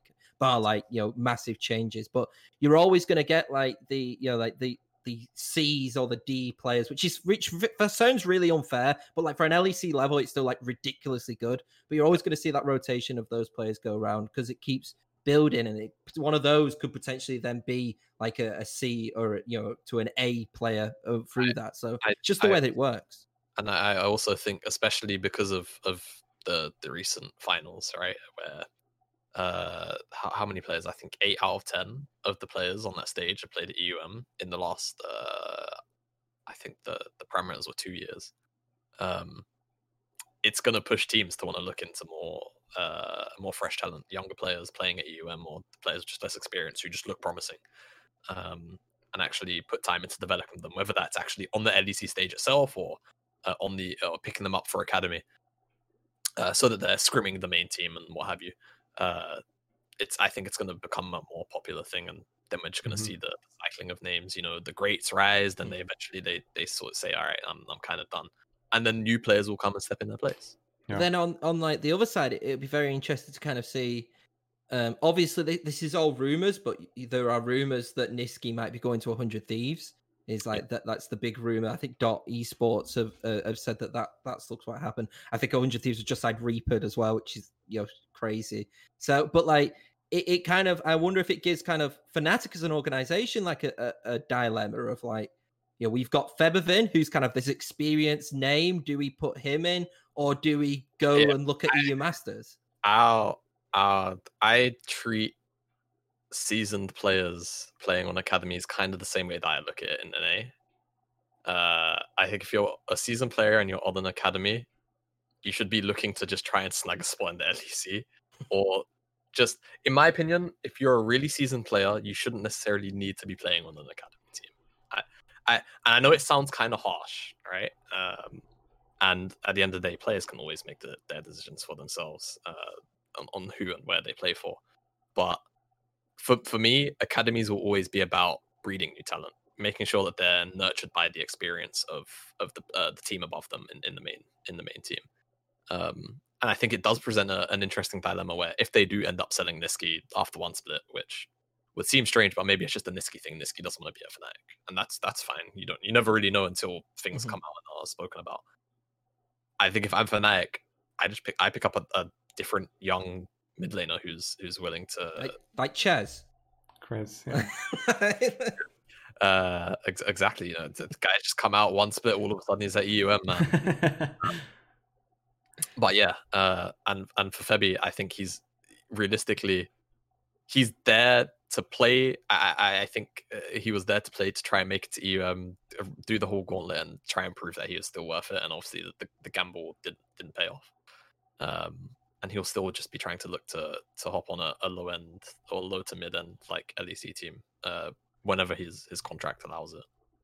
Mm-hmm. I think uh, I think that though there is like there is a, a point of it, it depends also on like what a player wants because sometimes a player might be want to like wind down to potentially maybe go into like coaching or mm-hmm. into kind of other types of role into you know into League of Legends. So I, I think you could look at it and be like, Febiven, if you want to and, and obviously this is all like speculation, but like if you want to be a coach in two years, why don't you take this kind of team and you know work with our coaches and kind of build kind of that as well, which could work instead of him just randomly getting like a coaching job elsewhere or doing things like that. Because I do think that as coaches become more and more professional as well, I feel like you do kind of need that teaching a little bit more than just oh you're a former player now you're being a coach. You know, i think some people it works. Mithy for example i think it worked but Mithy has always been like a player I, I will, who knew the game yeah, I, I will say you can't just hop titles. You can't just be a player and then say, mm-hmm. All right, I'm going to be a coach purely on the basis of of experience. Mm-hmm. Um, to to be a head coach, I think for one you have to be a leader. Uh, not every player is a leader that wants to to to be a coach, uh, plain and simple. Uh, and we'll probably see that in the coming years where players are long and distinguished and they've done their time as, as players and they try and make that hop to, to coaching because they they still have the drive and the passion for the Mhm. game but they don't necessarily want to, to play anymore but then they fail spectacularly because they still lack the qualities of what actually what actually means to be a good coach um and i think leadership will definitely be one of those things in, in particular that as a, Mhm. a thing but you can't just hop from from player to coach just on the basis of experience for one uh and strictly knowledge, though it might sound really strange, but it's kind of a long thing for me to explain. Uh, for for two, um, there's a lot that has to go into it because you have to be good at, at resource management. You have to know how to use your staff. You have to know how to, uh, you know, you have to know how to interact with your, your players on a Mhm. one by one basis. You have to know how to treat Mhm. them in front of everybody in a in a, a team environment. You have to know when to single players out. You have to know all of these different things, which okay, if you've got the experience and you've seen your coaches before you do it, maybe you've picked up on a thing or two, but you know, you're not always going to see that immediate success. And I think, you know, uh, the the most recent one I think is Bjergsen, right? Bjergsen hop from from player to to to coach. I think he would be one of the bearish examples because he's been around for so long and he's always been Mhm. vocal about being the leader of TSM. Um, and he did an okay enough job, I think, for a first split. Uh, Well, I look at um even from like an ERL perspective, you look at Swiffer for Yeah. BTXL. Obviously, Swiffer came from being a player straight Yeah. straight from being a player to to being a BTXL, uh, and you would could could argue that given like them being like undefeated and then losing at the final hurdle was that losing at the final hurdle because it was hard for Swiffer at that point who was wasn't really experienced in how to motivate a team or to do Yeah. stuff like that as opposed to this season where when they had those down troughs, that he kind of knew what he was doing and he gained that experience from it. I think that it, there is definitely like signs of development in coaches as well, which you need. Mhm. But I also think that that's why it's good for academies or, Mm. and for ERLs as well. Like you said, everything, the, the whole European system is getting developed. People look at players, but actually it's everything which gets developed through E Yes. ERLs. Yes, yes. Every every aspect of of uh, what makes an ERL, like from from the on air staff to to the players and then the uh, and the, the actual coaching staff themselves, everybody gains the experience, and slowly the, the refinements are made. The system gets better, and you start to churn out even higher level uh, uh, individuals in in every you know uh, line of work. Um, and that's why I'm happy the system is is the way it is at the moment. Uh, can there be probably more improvements uh, in in places? Probably. I can I see them? No, I'm I'm ignorant. I just got him. uh, you know, that's why I'm thankful that we don't like, for example, have a system like what's in NA because NA system is is pretty tragic, right?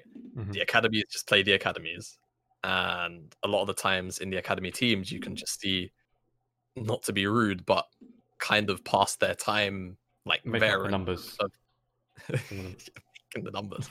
Uh, and I think it, it can even be considered like embarrassing, like in the, the proving ground stuff recently, and the scouting ground stuff recently in the NA, where you've got the the amateur organizations putting teams together. Even like Barrage went over there, and they they They took on- games off academies, I think. Yeah they took game they beat on academy teams in some in, in, in one case I think. Um, Was it Team Liquid? Did they beat Team Liquid Academy? I think. I think so. I think so. So you know, I think it says a lot about their system. And I, I I- and granted, they're not an entire continent where every individual region is churning out sets of Mhm. players. Right, they're an entire country slash obviously Canada is a part of it and, and what have you. But besides the point, I suppose in this e- example, the player base, yes, it's small, but they kind of just treat the academies as a backup to their main and not a development thing which I think is the key issue. And then obviously there's a whole bunch of other broader cultural uh, work ethic issues going on in NA, uh, which is why I think they've lagged behind compared to Europe, China, and Korea. I think what's really interesting as well is like, uh, and it's something which I guess is a positive and a negative, but like for example, Evil Geniuses, they I believe they had like two teams in uh, Improving Grounds because they had Evil Geniuses Academy and then they had like Evil Geniuses, like basically a hundred team next version essentially. And it's like, it's I I it, it kind of goes with the the what you're kind of saying is like a hundred thieves academy is there because it's like here are what our backup players have, but actually our actual academy team is the EG Academy Academy, like, and then and so it's kind of like why is there that kind of we've got these backups and then we've got the actual academy teams, you know, and so but it's good that we're actually seeing more like third teams essentially, but with the way that the system works, you need third teams. Like an LEC, an LCS side needs third teams really because you know they're, they're just worried of oh if this player does bad, then at least we've got like an old reliable in the back, you know. Yeah, and that's one thing that doesn't happen here. You've got the the the, the players of the academies are actually utilized for what academy teams should be utilized for, and that's why the system here I think works so great. And we're finally seeing a lot of new young uh, young talent come through and actually be successful in the LEC. Well, unless you're Astralis, because like, Astralis Academy is something else. Mm-hmm. Yeah, so, definitely. Well, um, yeah. Um, on that, I think we're we're pretty much good to finish up. Then there was one last question I had for you, Jamada, which is uh, kind of a sneaky one that I do sometimes when we've got a, a coach or an analyst on, because um, it is actually Clash today, uh, and in a, an hour or two, I'm expected to be playing with my mates in our t- uh, tier three Clash. So I just wondered, what what would you say are some of the the main picks to be going for that are hopefully going to get us to win?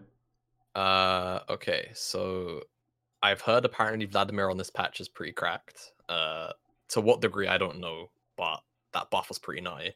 Um, Diana jungle is apparently supposed to be good, but I, funnily enough, after this, uh, after this podcast, I'm hopping into solo queue to go and learn what's actually to the game.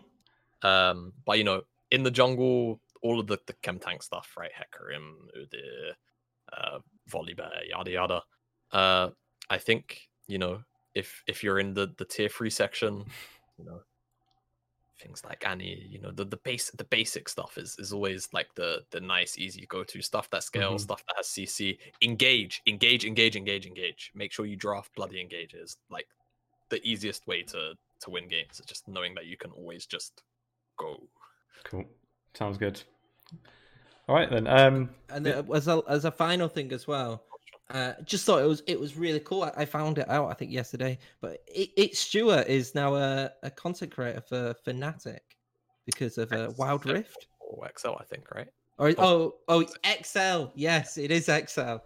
Yeah, um, yeah for for Wild Rift. So that's always nice. Isn't see. he like challenger? Did I see? I...